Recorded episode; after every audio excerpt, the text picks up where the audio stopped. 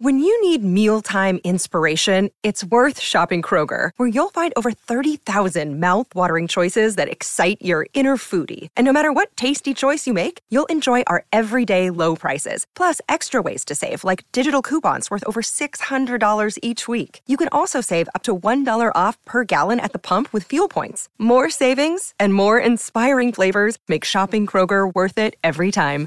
Kroger, fresh for everyone. Fuel restrictions apply. What is up? Two CW pods in one week. You guys love it?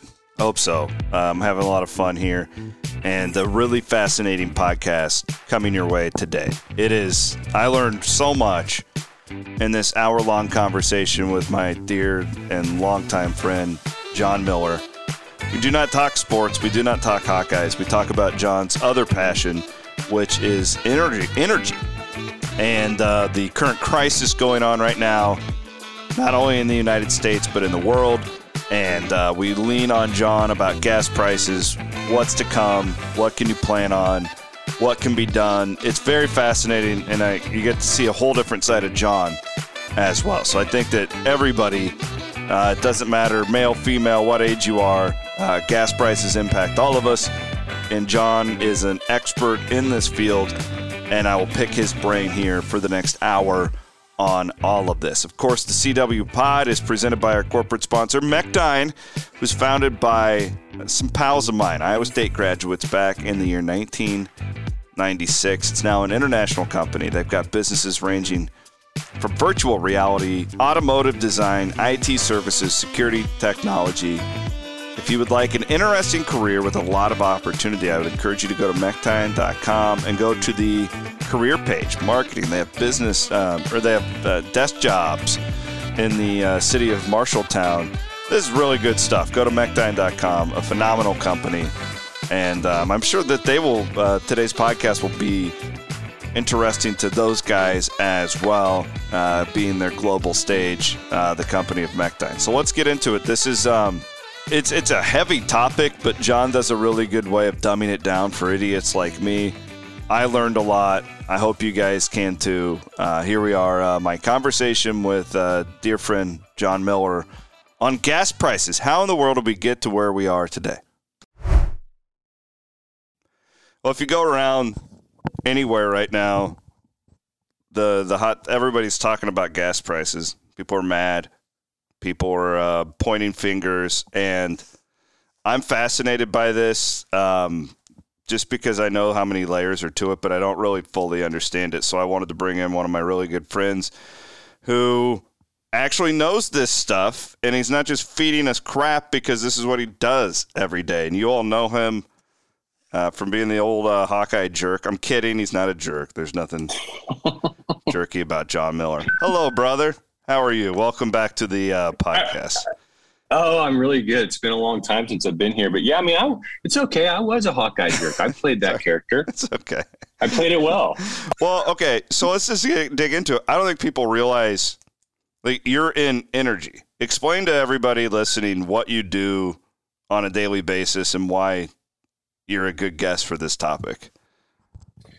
Um. So in 1996, um, I had been out of college a couple years, and I'd went to college. I'd gone to college to be a broadcaster, sports broadcaster, and um, I just was working for an NBC affiliate at the time, interning actually. And I looked around. I'm like, man, I don't know that I want to be the local sports guy, the local Keith Murphy, because there's just certain sacrifices I was unwilling to make for my future self. And I got out of it. And I was like, what am I going to do? I was playing slow pitch softball. Guy owned a tractor company. He's like, hey, I need a manager. Okay, I'm 23. I'll be your manager. Did that for two years. And the I, I didn't realize at the time, but I was an entrepreneur. And the, the sense I had was my name's ne- it's never going to be Miller's Outdoor Power. It's going to always be this guy's name, Outdoor Power. So I was going to Kansas City. I was living in Peoria at the time, going to Kansas City to meet a friend. My dad's like, hey, why don't you stop in and talk to my buddy that I buy propane from? I'm like, why would I want to do that, Dad? He's like, I don't know. You never know. So I did that. Four months later, I go work wholesaling propane, um, and that was 1996. Um, kind of had given up on my TV dreams and radio dreams, and I was in the energy business, real quick, wholesaling propane. From wasn't yeah, that old Fox like cartoon show King of the Hill? Didn't that guy sell propane? Right, right about yeah. He's the same. All right, I just checked. I, I haven't thought a, about that a, guy. That's a new one. I haven't heard that one before. All right. Well, so that's the only two people in my life. You're talking to me about propane and propane accessories? All right, sorry. I had I to started interrupt. wholesaling propane right about the time freaking Hank Hill coming around. I love All it. right. That's amazing. Oh, So, okay, so I, I, I sold to the Hank Hills of the world. Hank's a propane retailer. I'm a propane wholesaler. Did that from 96 to 03. Went through a crazy low crude oil price environment in 1999. Telling all my customers back then, you need to buy for as many years out as you can because this is an outlier bubble. So I basically started, got my toes wet in the energy industry in 1996. And propane is a derivative of natural gas refining, for lack of a better term, and crude oil refining. Propane doesn't happen naturally in the wild. It is, you know, through the fractionation process and refining process at certain temperatures, different liquids basically pop out, like your old high school physics class uh, when you're, you know, doing some things like that. So propane is a byproduct of refining process, as is butane, as are pentanes, um, as are other liquids.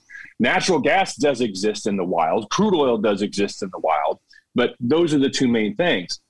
So, propane um, is what I had gotten into and really enjoyed it. And then, you know, the late 90s came around. I started to kind of moonlight and do some Miller Time newsletter on Hawkeye stuff. Everybody knows the Hawkeye story. Mhm. But I got out of energy relative to it being a source of income in 2003, shortly after Enron crash, because a lot of small to mid-sized energy companies went down when Enron went down. But from 2003 until I got back into it in 2013, I had Google alerts set up. I was following and reading about crude oil every day. It's just something that doesn't leave you. Mhm. It, it's it's a fascinating industry, and I knew that when I left it, I was probably leaving a more easier financial future for myself. But I had to go chase my broadcasting dreams. Don't regret it.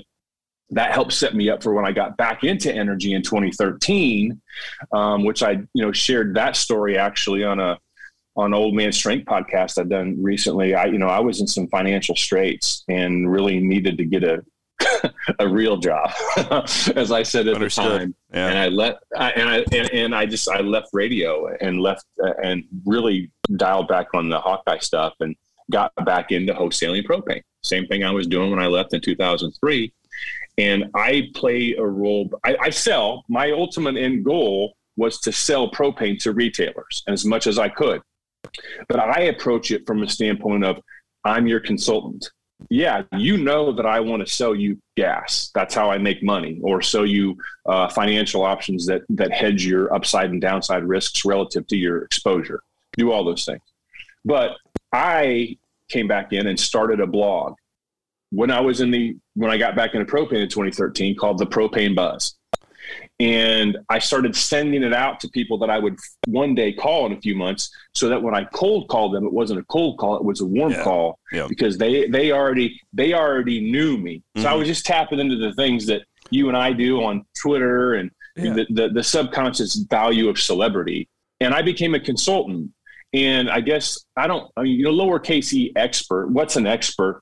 I guess maybe an expert is somebody who spent their 10,000, their 20,000 hours in a field and has made some pretty good calls and really knows how things work together uh, to impact future prices. So that's what I've been doing. And in 2018, I started my own energy company. I've got two partners, got our own propane terminal. I'm sitting here talking to you outside of St. Louis near our, our first ever proprietary terminal. And my company, we wholesale propane. We offer hedging services in propane and refined fuels. Refined fuels meaning diesel.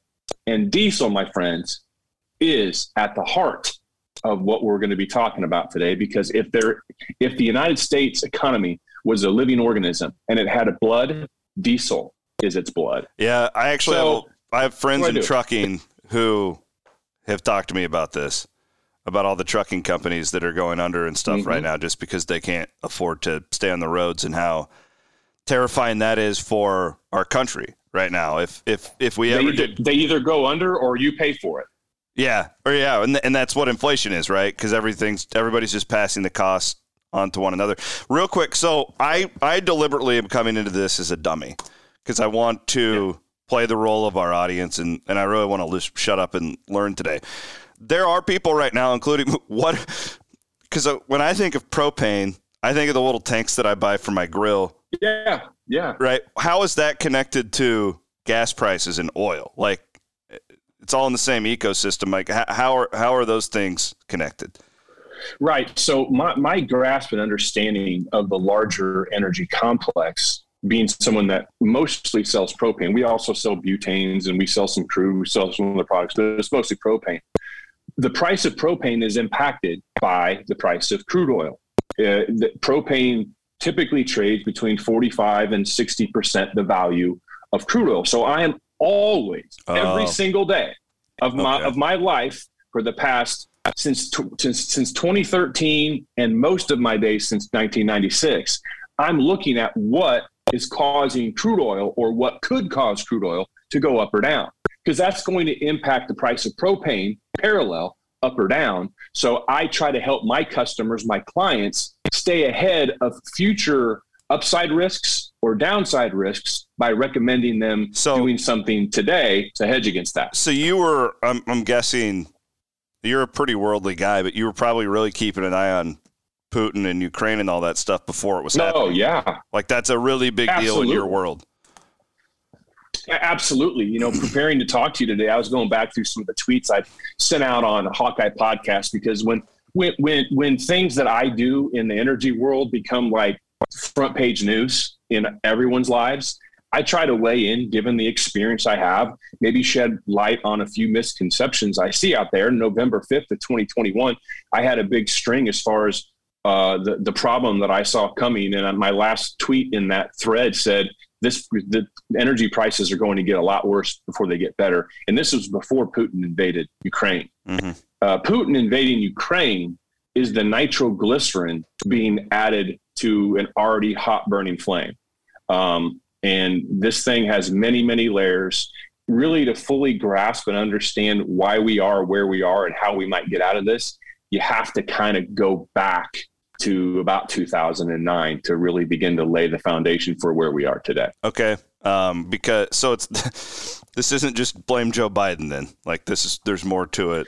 Because I'm thinking 2009. Oh, oh yeah, Man, I'm trying to think. So 2009 is right after the last reset, like the you know the near depression. This is the housing crisis. Mm-hmm. We're just mm-hmm. getting out of that. What happened in 2009 to start all of this? So, two, 2009 really is kind of the dawn of what I refer to and others refer to as the shale revolution. All right.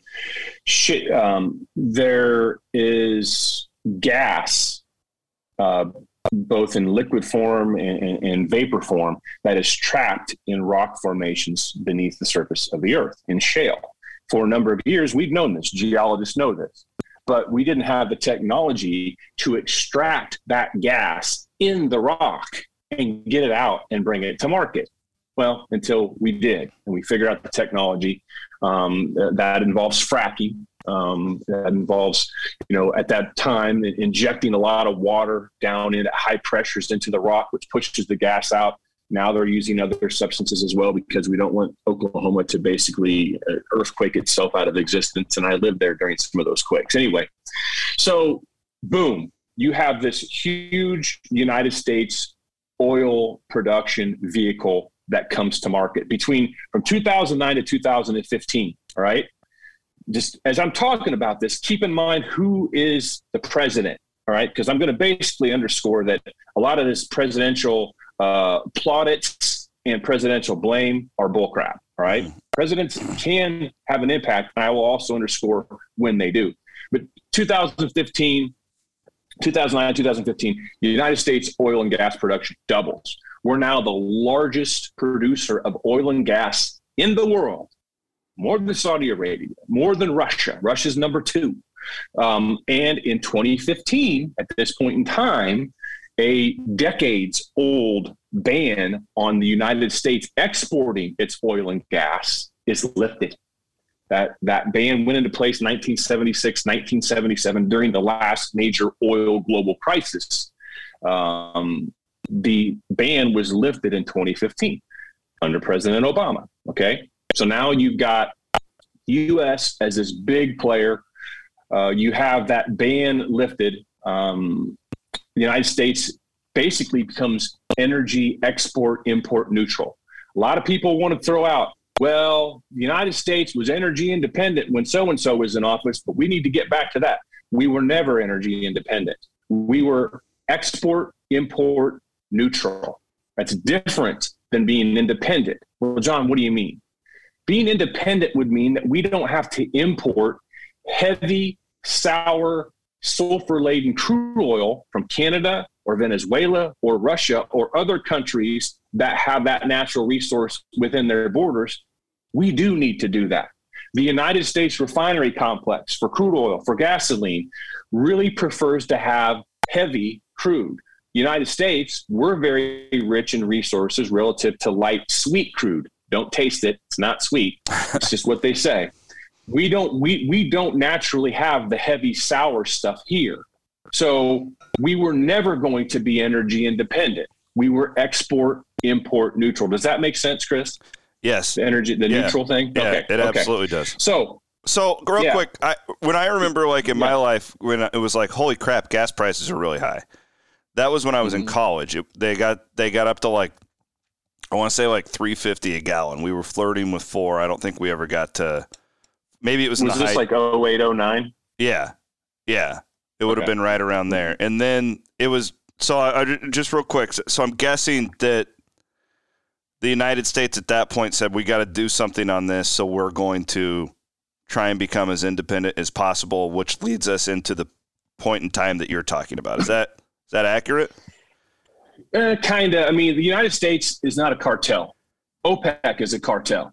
OPEC makes decisions. The OPEC nations make decisions that can best uh, line their pockets with cash. So to say that the United States decided it, the price of oil was going up because consumption and global demand was going up.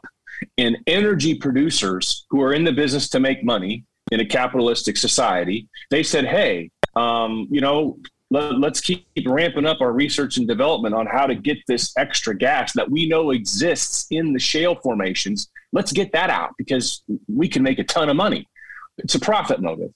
Um, rising oil prices typically and historically, almost always, we'll talk about that too, brings about invention and innovation. And it did there you had a drastic rise in price. WTI, which is stands for West Texas Intermediate, and it's the base price how United States oil is traded. Brent crude is how the rest of the world has their pricing benchmark. WTI prices were $145 a barrel in roughly 2008 and leading up to that before then. You get that type of high price environment, you get a lot of uh, research and development dollars from these energy companies devoted to new tech. They found it, they found an answer, and boom, that's how we had that explosion. Hmm. Okay. So we here we are in I think you're at you got to like 2015, So, 2016. so I'm, I'm up to 20. Yeah, I'm up Yeah. to about 2015, Chris. Yeah, 2015. But 2014, an interesting thing happened. OPEC and Russia saw what was happening in the United States shale industry. They did not like it. They, I mean, the United States imported a lot of gas from uh, OPEC, namely Saudi Arabia. Saudi Arabia was seeing less imports going to the United States. That's not good for them. And the United States, again, is not governed by a cartel. Uh, the Saudis were like, you know, they can't expect the United States private energy companies to all get together and say, hey, let's limit our production because in our country, we call that collusion. It's illegal. So OPEC and Russia don't like the United States becoming the largest producer in the world. So they decide to play some games. In 2014, they made a decision to drastically curtail the amount of oil that they supplied to global markets. Even though they had it, they said, we're going to cut back on this. They cut back on this in order to drive United States shale companies out of business, to bankrupt them, because shale companies had a pretty high break even point, or a number of them did.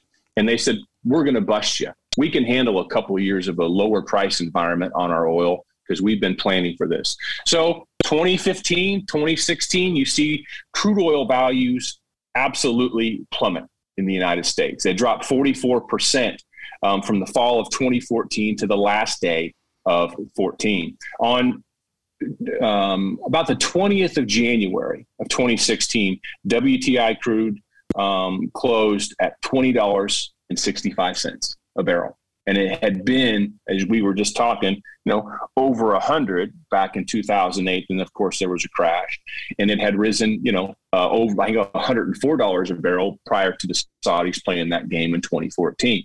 So it was in early January of 2016. I told every one of my clients, you need to buy as much propane as you can, and or fix a price on as much propane as you can, as far out as you can. This is an historic low price outlier number of my guys did that at that time. Um, there are very few instances where you know that you're going to be right, and this was one of those. So, and another an interesting thing also happens um, at this point in time. U.S. shale companies didn't go bankrupt. Some of them did, but they became more innovative. They had to. They had to to survive. So they figured out ways to extract more gas out of their existing wells, which meant less capex capital expenditures, and they survived. OPEC and Russia wound up cutting off their own noses to spite their faces, and they gave up on that. And basically, Chris, now we're going to go to the period of 2016 to 2018, where things were fairly well in order in the world. Okay. Because I was getting ready to jump straight to the pandemic, which I think is fascinating, and I feel like people, it's it's it's huge. It's huge. Okay. you, well, if you, you if you, you, want to jump to that, well, that's where I was going. gap then. Yeah, you fill in the gap because I got a lot of pandemic questions when it comes to this. Yeah, yeah, yeah. So so we'll do that. So again, I, I want to underscore: we had President, um, you know, George W. Bush in 08. We had Obama from 09 to 20 or to whenever he whatever it was 16 because that's remember the numbers. Trump, so, yeah, Trump right, got it. Yeah, right. Yeah, so it was probably before then. Um, and then we have President Trump now. So we've got multiple uh, presidents, different political parties in office. All right. Um, and when the Democrats were in office, we happened to have the most production we've ever had, and we went doubled our production. Again, I'm not saying that because I'm giving Democrats credit. I'm just telling y'all that this we need this party in office or we need that party in office isn't always the case. But we'll definitely hit on some party politics for long. Presidents can have an impact and i'm going to show you how right now. Let's get to fall of 2018 we're talking september early september. Midterm elections are approaching. Donald trump is president of the united states oil values are pushing now once again towards their highest levels since we've seen since 2014 they're in the mid to upper 70s late September, President Trump makes a secret deal with um, the Saudis and Vladimir Putin, who basically, for all intents and purposes, controls Gazprom, one of the largest oil producers in Russia. He wanted them to increase supply to the world to make sure supplies weren't disrupted. This was purely and politically motivated. He's not the first person to do it.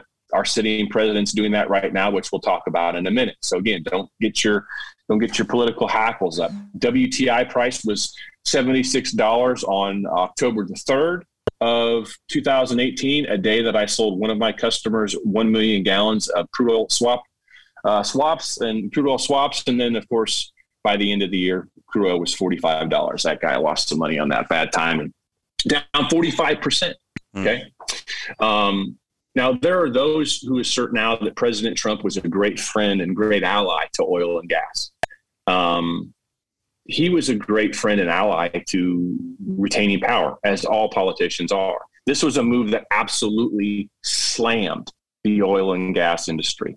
Uh, it was ruinous economically, and it was basically done to win midterm elections. Yeah. Um, so, so U.S. production. Yeah, good go politically because he can point and say, "Look at how low these gas prices." I lo- yeah, look what I did. Yeah. I lowered gas prices. Look what I did like you see those little Joe Biden stickers now. Some people slap on pumps. I did that. It's just it's so effing stupid. I don't even know where to start. But anyway, the same thing as if Trump you put one on Trump when gas prices were going down. I did that. No, you didn't. I mean, it's just these these things are all so you could so President Trump did have an impact with the secret deal that he negotiated with the Saudis and, and Russians because the market saw, oh, Russia and OPEC are going to give all this gas to the marketplace. So, okay, yeah, so prices do fall. So I guess you could say Trump did that, but it destroyed. It destroyed significant segments of the energy industry, which is going to come back to haunt this country here as we work through this timeline. All right, so U.S. oil and production, U.S. gas and oil production begins to drop, and there is a parallel, historically parallel relationship. A, a, a lowering of crude oil prices means a lowering of gas and oil rigs in active work bringing gas and oil out of the ground. The inverse is also true. A rising price market typically and historically has always led, except for now, to a rise in more gas and oil rigs extracting oil from the market. So in 2018, 2019, oil traded in the 10 to $15 range for much of the next year, peaking around $63 on January the 6th, 2020. And about this time, the world began to hear about COVID 19, the coronavirus. So we are, Chris, to the point that you've been waiting for. So coronavirus. This is the one thing that I feel like is just kind of like in the current conversations that I have with people. We we kind of forget like and, and it's different. So like I, I talk with my friends in like rural Iowa where their lives didn't really change nearly as much because and there, mm-hmm. there's a great book um, Fareed Zakaria wrote it um, 10 lessons in a post-pandemic world that we will all like learn. And, w- and one of the points that he makes in it, Jon, is that in, in rural areas of the country, a lot of these, like these people were, they were unable to work from home. Like you can't work from home if you mm-hmm. work in a mm-hmm. factory. The you know the hogs still need fed if you're a farmer. Like right. you can't just stop driving. Well, I can assure you that driving down 235 in Des Moines during that time was like a ghost city. Like there was, mm-hmm. I mean, you saw some truckers out, but it, it was, I still had to go in because we were deemed like essential employees or whatever when you're, when you're on, which is hilarious. That, Especially during a yeah. blizzard. So Ross Peterson and I going in and talking about the Tiger King, we're essential, uh, according to the government yeah. during that time. But like, my point is though, gas gets down to like a dollar a gallon or whatever it was. I mean, nearing that area, the lowest that I had seen in my adult lifetime. Right. But it was simply supply and demand, right? Like nobody was out driving. And I, I remember reading about like w- this one guy was preaching like a great investment at the time was to um, that you can you can invest in like barrels of oil that are sitting off of the the shores like that they're on like boats or like because point being like we have all this oil and people aren't using it. So there's got to be a place to store it during this time because nobody was driving. Um, right. and and I mean that so that causes the price of oil to greatly diminish at this point in time. Am I understanding this correctly? No, no doubt about it. The the decision um, made on March the 16th of 2020, 15 days to slow the spread going to do a 15 day lockdown so we can slow this spread, stamp it out. Um, when the markets open back up on the 18th of March, I think the 18th was a Monday, the 16th was a Friday. WTI values were just above $20 a barrel, as low as they had been since 1999, which I previously mentioned was another time where I told all my clients to buy as much as you can. On April 20th, after 15 days or so the spread had extended beyond 15 days and we were getting in full month long lockdown mode with no end in sight so april the 20th of 2020 the expiring crude oil contract that day traded negative negative $37 for the first time in history the lockdowns that the united states did and the world did was the single biggest demand destruction event of all time, meaning crude oil demand, destroyed it. Um, oil and gra- oil and gas rig counts cratered right along with the price. Uh, as many rigs that could be shut in were shut in, shut down. It was unbelievable. what happened. And the oil companies were getting killed. This is on the heels of the oil companies getting killed in 2018 due to the secret deal that President Trump did with the Saudis and Russia at that point in time. And I'm not sitting here telling anybody to cry a, a river for oil companies. Oil companies have been the benefit beneficiary of subsidies for a long time, still are. I'm just telling you to answer your questions how we're getting to where we're getting. And also at this time, Chris, um, President Trump, um, through the CARES Act, um, that I think was mostly bipartisan uh, approved because we were dealing with a novel virus. The world had never seen it this time. They passed the CARES Act, the $3 trillion money printer brr, uh, printing of money that took place at that point in time. So, starting to add more kindling to this future fire that we're seeing. Now, fall of 2020, Joe Biden wins the White House in a free and fair election. Democrats have control of the House. The green agenda, mm-hmm. the green agenda threats that were just talking points for a while were no longer talking points. And I spoke to a number of players in my industry, people that work for production companies, January and February of 2021, shortly after Joe Biden had been sworn into office.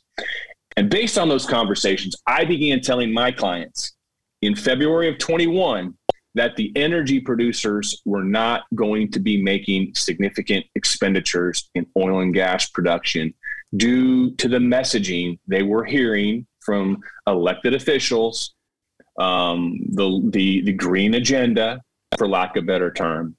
And instead, they were going to pay down their debts that they'd been incurring during these bloody times I just mentioned, um, and shoring up their balance sheets. Wall Street was basically demanding that these oil companies do that. They were downgrading them because they were taking on so much blood from the previous years. And they had heard a consistent warning from some left leaning politicians that we're going to phase out your dirty energy. We will not need your fossil fuels anymore. You are a relic of the past. And these energy uh, producers took those warnings to heart. They believed them. They believed these politicians. So we have that backdrop. Demand begins to increase due to the success of the vaccination program. People or people just saying, you know, I'm not getting vaccinated. I'm going out. I'll take my risks, whatever. Demand starts to return in 2021. And certainly right now, demand is back to pre pandemic levels.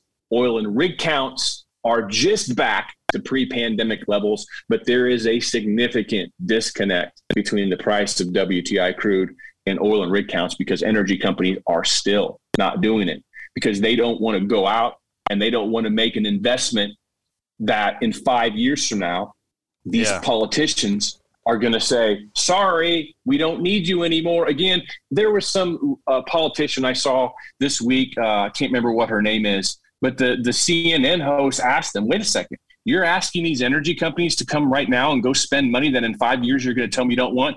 Well, yeah, we have to be responsible for the future, but we need this right now. It doesn't work that way, lady. It doesn't work that way. That's what I have written down here because, like, from we we have plenty of crude. We need refined oil, right? So, like, that's it. That, that's yeah. that's exactly it. So why would that's we? Exactly it. Why would these companies create more refineries, which is what we need in this country, only to in five years where, you know, I'm just throwing it at 50% of people are driving EVs. That's from an right. energy standpoint, that's where they're at. Right. Two, two things there. One thing I do want to point out in fairness um, Joe Biden, uh, he implemented a nearly $2 trillion surplus shortly after he got elected relative to COVID relief. So, again, money printer, money yeah, printer. Yeah. Inflation is going to be a problem that we were going to have to deal with already in the backdrop, not counting the catastrophe that we're having in energy to come. So, yes. So, um, the, the last thing that we were just talking about there um, was the refining. Okay. So, refining, I'm going to get to that here in a second. Okay. I've got it down. Let's get now, Chris, let's get to Russia invade Ukraine. Oh, okay. Right. Yeah. We've already we've already we've already got this backdrop of inflation, uh, an inflation problem that every ec- economist knows we're going to deal with. We already have rising energy prices because American production companies are choosing not to invest in new production the way they historically have in a rising crude oil price uh, environment because politicians are telling them we don't want you. All right. So we have tight global supply. And then Vladimir Putin goes um, uh, insane and he invades Ukraine. Okay. As I said before, we're talking nitroglycerin level economic destruction accelerant. Um, you then get the Western sanctions on the Russian Ural. Russian Ural is the Russian grade of propane. Uh, Europe, by the way, gets roughly one third of its gas and oil from Russia and did also during World War II. Um, U.S. Is, you know helping to lead these sanctions, and Europe's like, hey, we'll wean, we'll try to wean off of Russia as much as we can, but we're going to need gas from elsewhere. Well, the United States is now currently exporting as much gas and oil to, to the Europe as it ever has in history.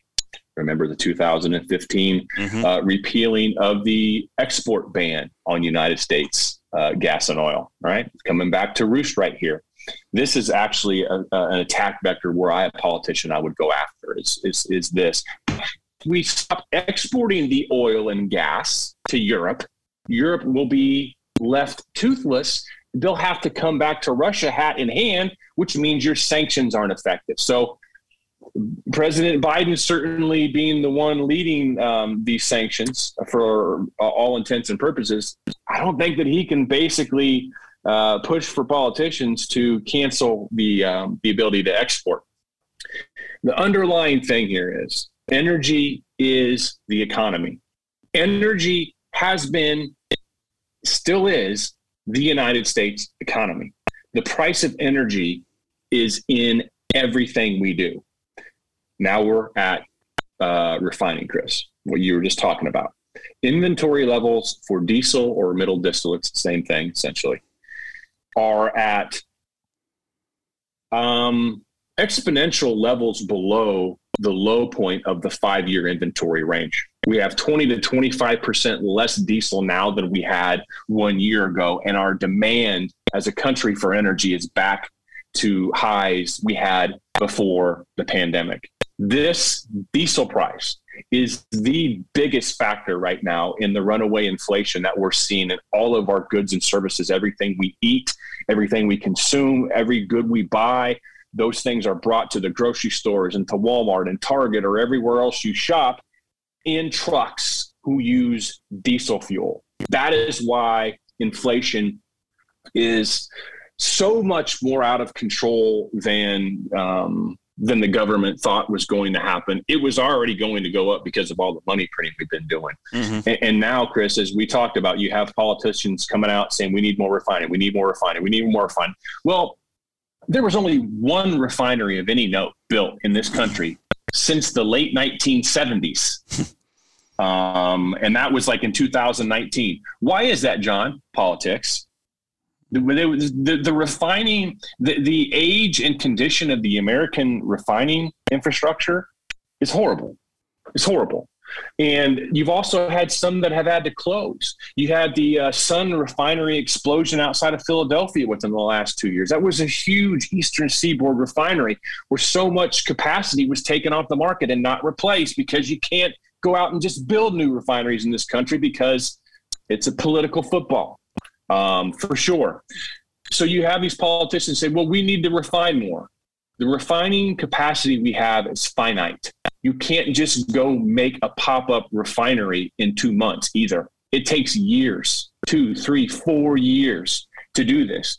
So, again, you're asking energy companies right now to go and make investments in infrastructure that won't come to the market for years and will not solve this problem that we have.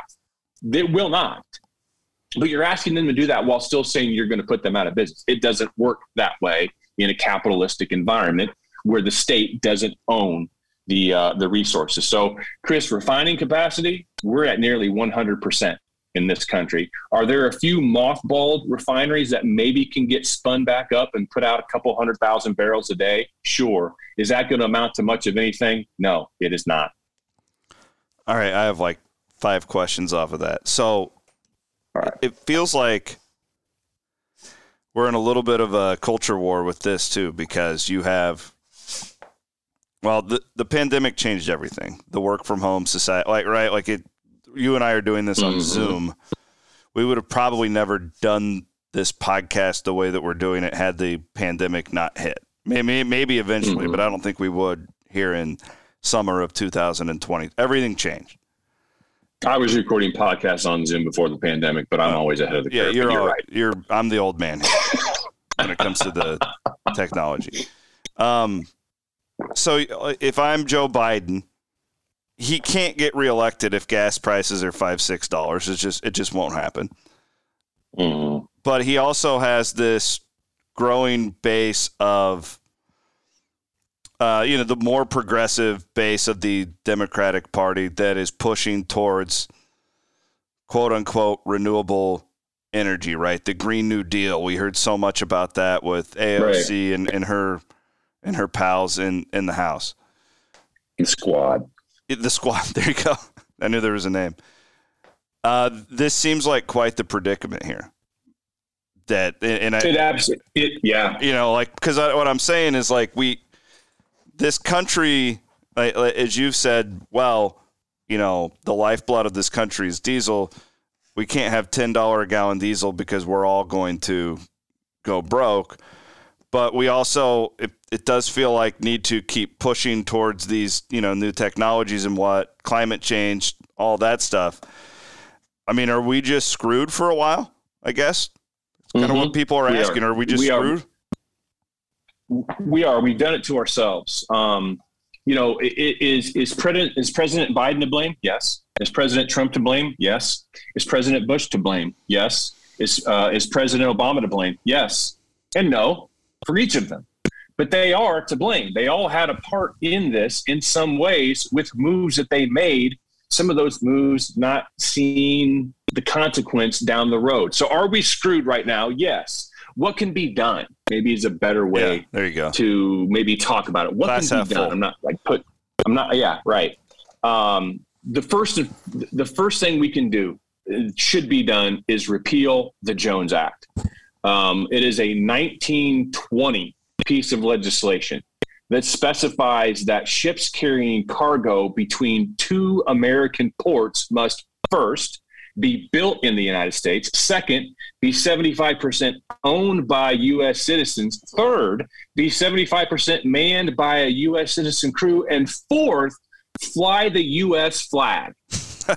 How effing applicable is that to our modern world? So let me go a step further. There are things known as VLGCs, stands for very large gas carriers. These are the big giant ships that you may see pictures of um, in the Texas ports. These things transport gas and oil to and from the United States. Okay. okay. So I just talked about a, a, few minutes ago that the Sun refinery in Philadelphia blew up within the last couple years. That was a marketplace that in, instantly had dislocated supply. They had needs they couldn't fill because a source of their supply blew up. Well, hey, we got this stuff down here in the Gulf. Yes, there is a pipeline, the TET pipeline that connects the Northeast to the Gulf Coast, but you have a logistics problem. You can only fit so much water through a garden hose. Even if you have an ocean of water, you have a logistics problem. So, hey, we could run some of these VLGCs from Houston up to the port outside Philly. Problem solved. Except you couldn't because of the dumbass Jones Act, those ships didn't meet one of these four draconian requirements. So we were importing and still do import oil and gas off the northeast coast from Europe. From Europe. Huh. While we were the largest producer of oil and gas in the world, we still had to import it, some of it, because of the dumbass Jones Act. Get rid of that stupid thing now. Is anybody that, working on that? Like, is that is there is there talk? There's, I mean, I don't. I, I've sent some notes to a few politicians on it. Said, please look into this. Please get rid of this. This is so stupid. It's it, it's so archaic. We don't need it. Our industry certainly um, has uh, a, a, lobby and certainly making people aware of it. But I haven't seen a lot of traction on it. So this is one thing. This is not a magic pill, by the way. Okay, it's one thing. Also, our current legislators that are asking for oil and gas companies to do more, to do X, to do Y, to do Z, to do Z, they're going to need to come up with some legislation that provides oil and gas companies some assurances that in five to 10 years from now, you're not going to make this 100 billion plus dollars that we're spending on increased infrastructure obsolete and uh, a, a, loss for us. Okay. There's going to have to be quid pro quo here. Let me ask you this. When my dad and I were talking about this the other day, we are driving to a race together. I well, let's say in 10 years, and this is just a hypothetical. I have no idea what the projections are, but what let's say in 10 years, half the cars on the road are electric. Okay? Mm-hmm. Mm-hmm. So clearly like your supply your, your demand in oil will be significantly down at that point. What would gas prices be like? Because in my mind, it's like if you want to drive, you know, your giant ass diesel truck, like you should be able to probably do it at an affordable clip at that point. If you want an EV, there'll be more infrastructure, there'll be more plugs, all that stuff. Like it'll be better. The batteries will last longer, right? Like it's going to be like that's my glass half full. Now that doesn't factor in like are they how in 10 years what does the world look like as far as like climate change and what are they going to tax you if you choose to drive a D right? Like who's in power? There's a lot of different things here but that to me like that's a common sense like way to look at it. Like you can't do the EV thing overnight but in another decade it's probably going to be a lot farther along than it is now. What does that world look like in the eyes of Jon Miller? To get there it looks like a lot like the one that we're in um, I mean, that's where the world's headed, right, wrong, or indifferent. And I, listen, I'm not. I, I try to approach all of this um, it being apolitical. Um, I, I probably should have started this out by saying, you know, I've voted for a Republican in every presidential election of my life except for the most recent one. Mm-hmm. I tend to lean more left socially, but as it relates to the economy um, and business and regulation, I'm probably leaning more to the right, if not right down the center. All right. I look at things issue to issue, even though some people say, oh, I don't believe that, Jon. Well, the reason you don't believe it is because you can't do that yourself. Mm-hmm. Other people in the world can take themselves out of things and try to look at things objectively. So I think that in or, to get to that, world, why are oil companies going to keep putting money into production and into other aspects when they know that that's the, the, the, end game's already sunk in. So you said, oh, I, if I own a diesel truck, I should be able to pay lower prices for it. Should doesn't matter. It's what returned an investment. So I think that this is going to be the way that it is. It's basically the world that Europe's been dealing with for a long time. You know, their their price per gallon of gasoline has you know been at higher than the levels that we're presently paying. So you're talking about uh, you know uh, 50% of the automobile fleet, still a combustion engine fleet, but that means 50% less demand for the product. What are these oil companies going to do? Are they still going to mm. keep producing?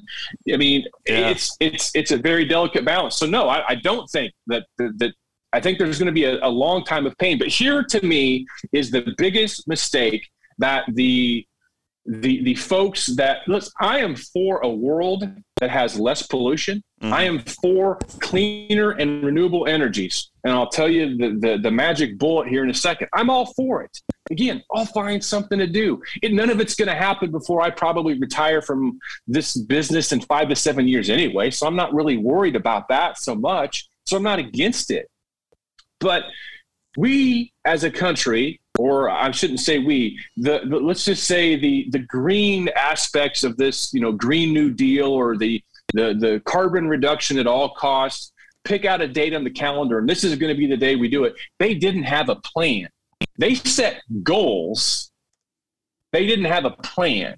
Those goals were not set with any type of bridge, plan, or transition to get them there. What do you mean, Jon? I'll tell you what I mean.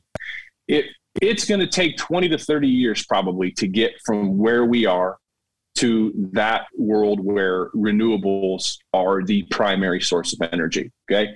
Probably at least that long. In the meantime, what do we do to get to that point in time that we can make less of a polluting impact on the planet, but not send the global economy into the bat bleep crazy mode that we're in? Here's what you should have done You should have built out, built out a nuclear power infrastructure across the globe. Now I It's a naughty it. word. people people aren't comfortable with the nuclear fission reactor that produces radioactive byproduct waste anywhere near where they live. And we've all probably seen the Chernobyl documentary on uh, HBO. So we're all scared. We don't want Chernobyl next to our house. Never mind that the Russian RBMK reactors were horribly built, as we all saw. And I've read three or four different books on Chernobyl. So I happen to be a geek expert in that too. Uh, nuclear reactors are very, very safe. That was the only way. With our current technology, nuclear was the only way to build a bridge because nuclear is the cleanest energy we have right now that is available at scale. Period. End of statement. But what did we do? We didn't build out more of them. We didn't make a plan to build the bridge to a carbon free world, carbon free emissions world.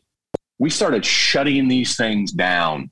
Germany, all across Europe, Europe, some in the United States. We're going back. We're shutting down coal. We're shutting these things. We're doing all these things without a replacement energy source at scale. Yeah. We don't have the ability to do these things that these people want done. We can't do it. They're finding out now how wrong they were without building that bridge. The one thing that can save us all is nuclear fusion. I talked a few minutes ago about nuclear fission.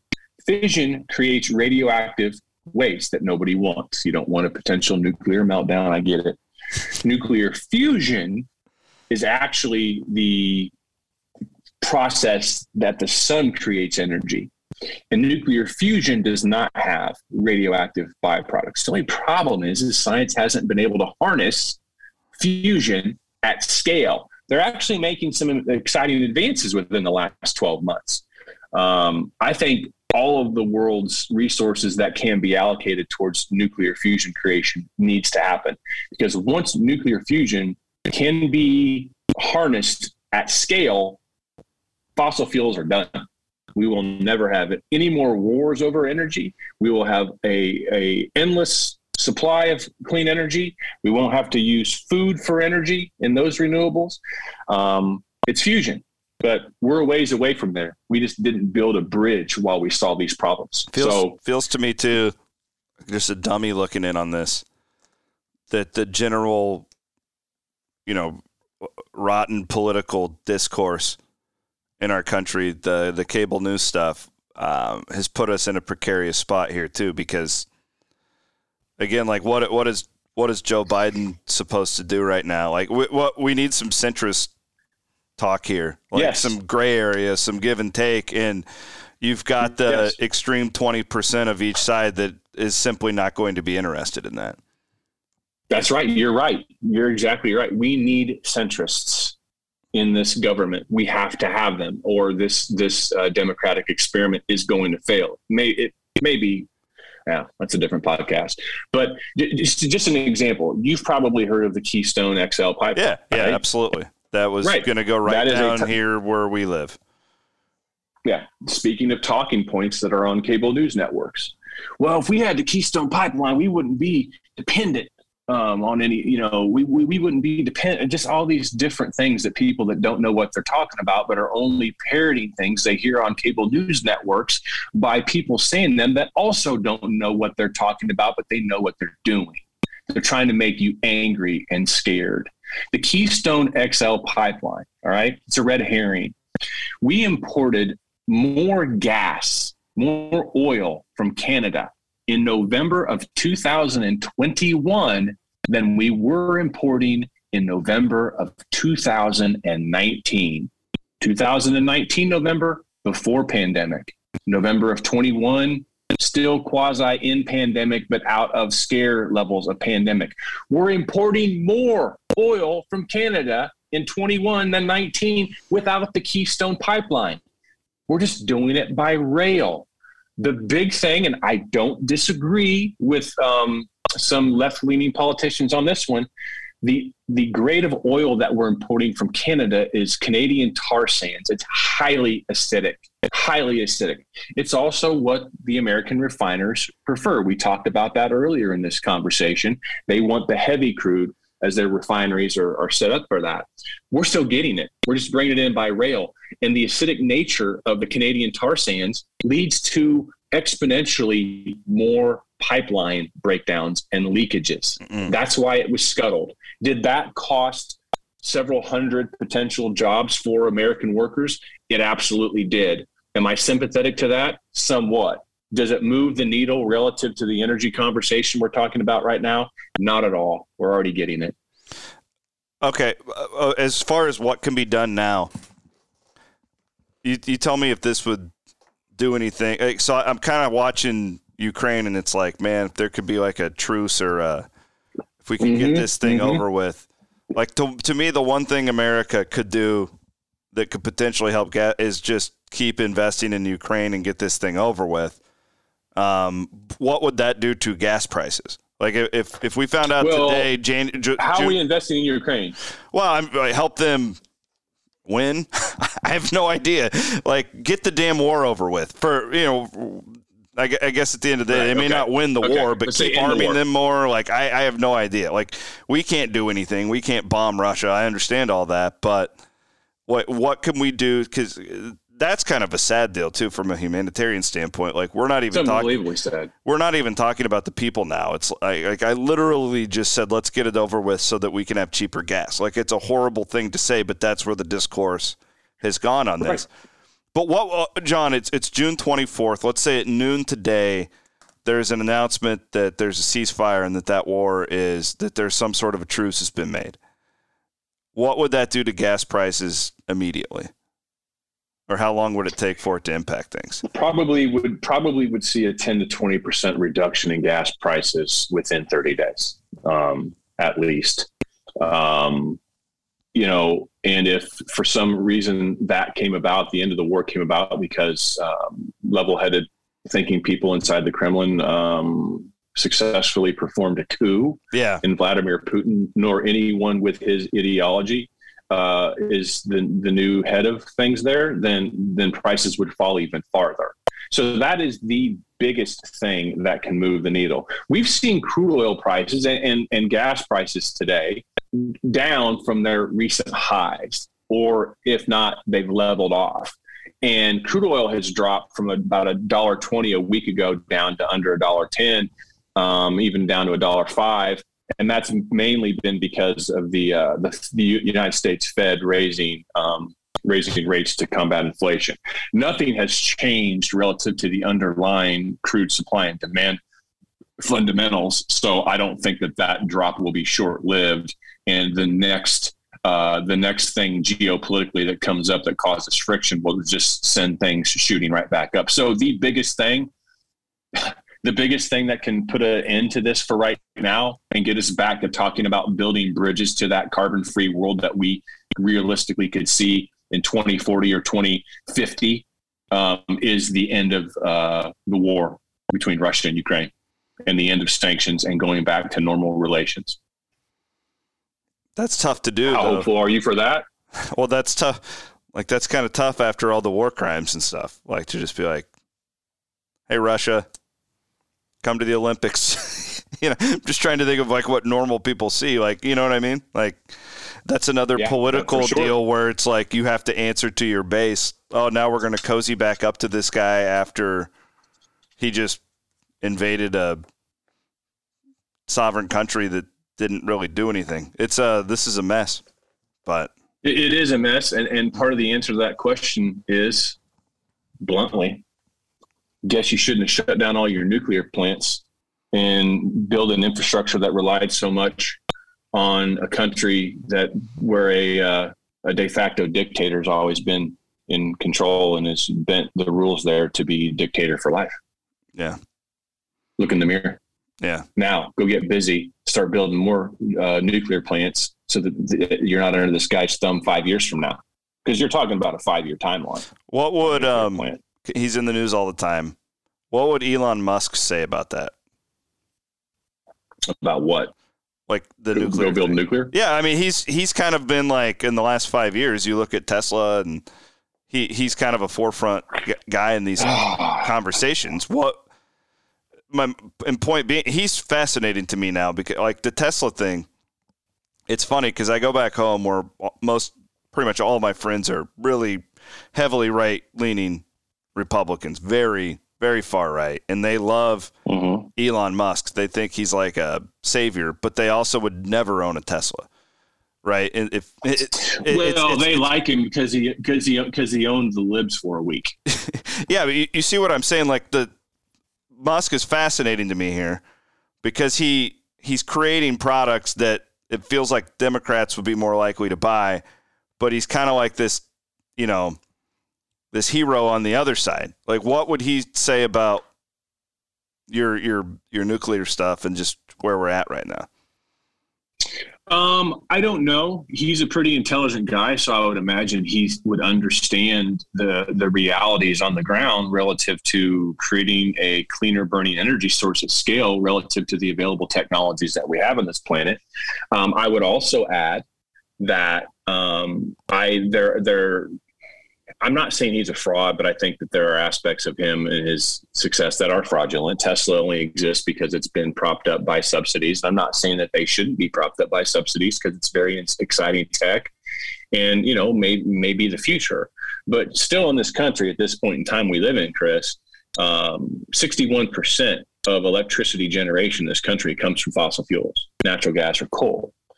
And so when you go plug your Tesla into your wall at night and you recharge that and you're feeling good about yourself, and that's okay. You're you're fine to do that. Mm-hmm. But 61% of that car's battery charge came from dirty old fossil fuels.